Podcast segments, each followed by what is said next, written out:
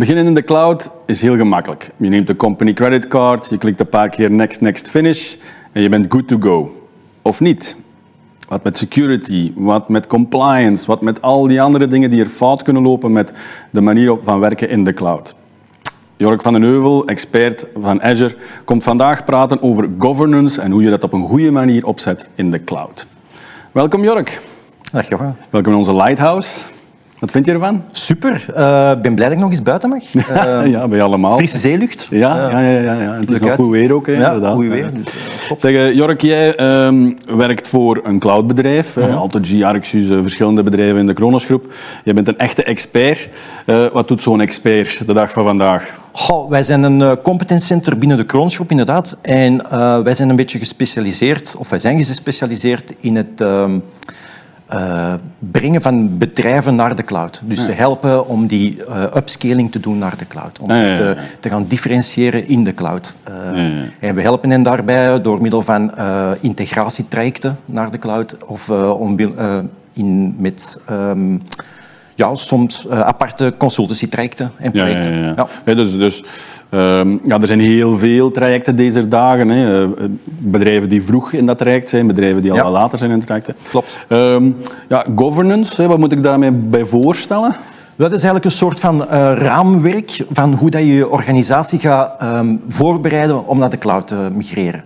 Ja. Uh, dat is gebaseerd op een aantal principes uh, die ervoor zorgen dat je eigenlijk op een veilige, consistente manier kunt migreren naar de cloud. Ja. Veilig gaat het dan alleen over security? Nee, of? dat gaat niet alleen over security. De, de principes waar dat we over spreken zijn voornamelijk um, dingen zoals kostmanagement. Hè? Hoe ga ik ervoor zorgen dat ik niet te veel ga betalen op het einde van de maand? Hè? Hoe ga ik ervoor zorgen dat ik niet te veel uh, resources ga gebruiken die niet nodig zijn.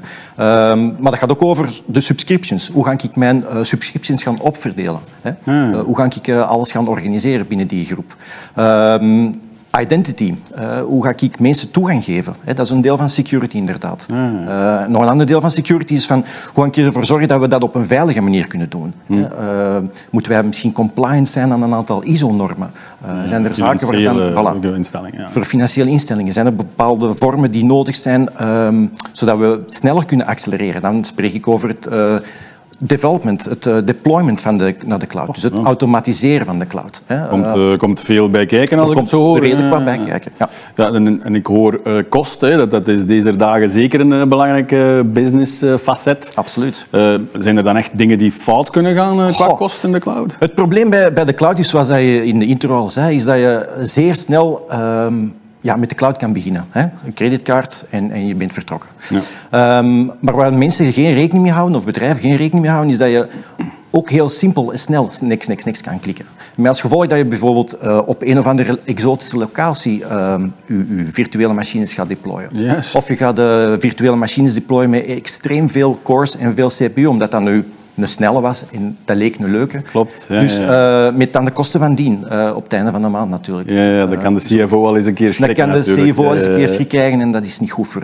En je zei ook op een verkeerde locatie, compliance ja, issues compliance en zo. Issues. Dus, ja. dus dat is natuurlijk wel de kracht van de cloud natuurlijk. Maar dat is de kracht van de cloud. Hè. We zitten uh, uh, globaal verspreid, hè. Uh, zeker in Azure. Ja.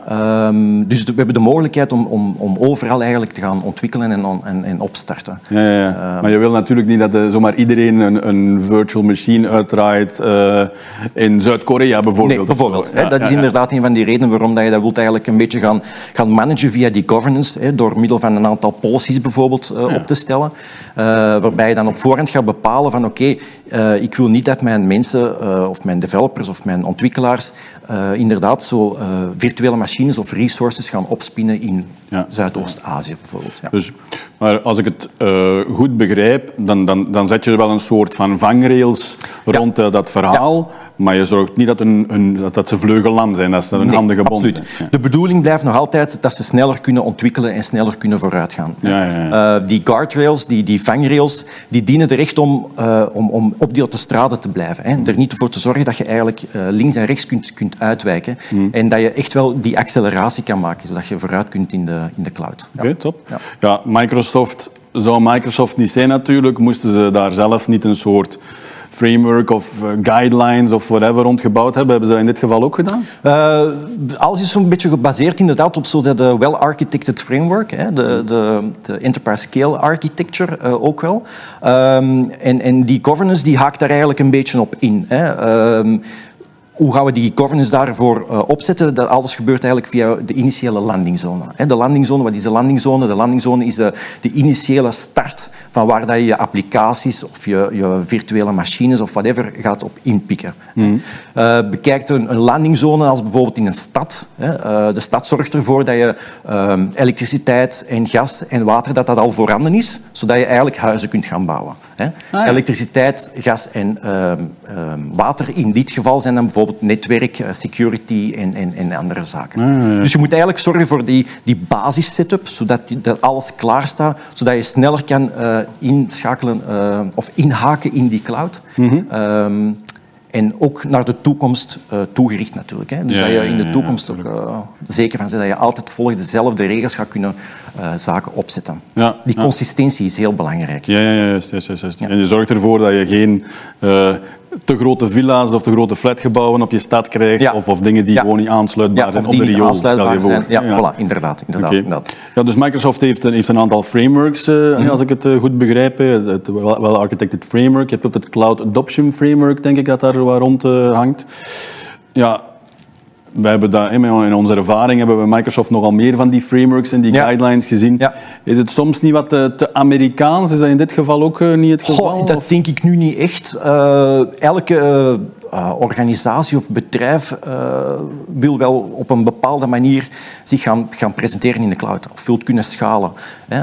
Um, en, en ja, initieel is het misschien een beetje Amerikaans ingericht, maar de principes blijven hetzelfde. Ja. Je moet op je kost letten, je moet op je subscripties letten, je moet op je security letten, je moet op je identity en access management letten, je moet op je um, automatisatie letten. Hè. Mm. Um, hoe dat je dat ook doet, dat hangt van bedrijf tot bedrijf af.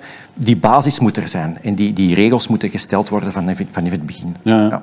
Ik hoor je nog spreken over automatisatie. Dat zit ook mee in die governance. Is hoe werkt dat? Ha, die governance, uh, automatisatie, daar moeten we echt voor gaan zorgen dat we uh, onze infrastructuur eigenlijk als een code gaan beschouwen. Hè. We gaan onze opzet of onze omgeving als een code beschouwen. En dan spreken we over die infrastructure as code. Hè. Ah, ja. We willen eigenlijk op een uh, consistente, uh, eenzelfde manier voortdurend eigenlijk kunnen zaken opzetten in de cloud. Hè. Ja. We willen die human error proberen te vermijden. Ah, op die manier, dan haal je zo uit het, het next, next finish Het next, next finish probleem ja. eruit. Hè. Soms ja. vergeten mensen iets aan te vinken of iets verkeerd aan te vinken, waardoor je, dat je dan inderdaad uh, verkeerd zaken gaat opzetten. Ah, okay. uh, en dat doen we dan via die automatisatie, om dat eigenlijk op een gestructureerde manier telkens opnieuw te doen. Hè. Um, we zien ook dat elke, als je twee keer hetzelfde moet doen, kan je het beter automatiseren. Ja, ja, ja. En dan ben je zeker. Oké, okay. dus als we het kunnen samenvatten, cloud is nog steeds the way to go, maar je wil wel echt die vangrails rond die vangrails, die governance is zeer belangrijk. Hè. Uh, hoe, hoe, vroeger dat je ermee begint, hoe beter dat het eigenlijk is. Hè. Okay. Uh, je wilt... Uh, na verloop van tijd is het zeer moeilijk om terug te draaien. Hè? Ja. Dus je moet eigenlijk van in het begin zeker zijn dat die governance goed zit. Je moet ook rekening houden met het feit dat governance ook een, een continu evoluerende zaak is. Hè? Je interesses of de, de organisatie zelf verandert gedurende de heel, het hele traject. Hè?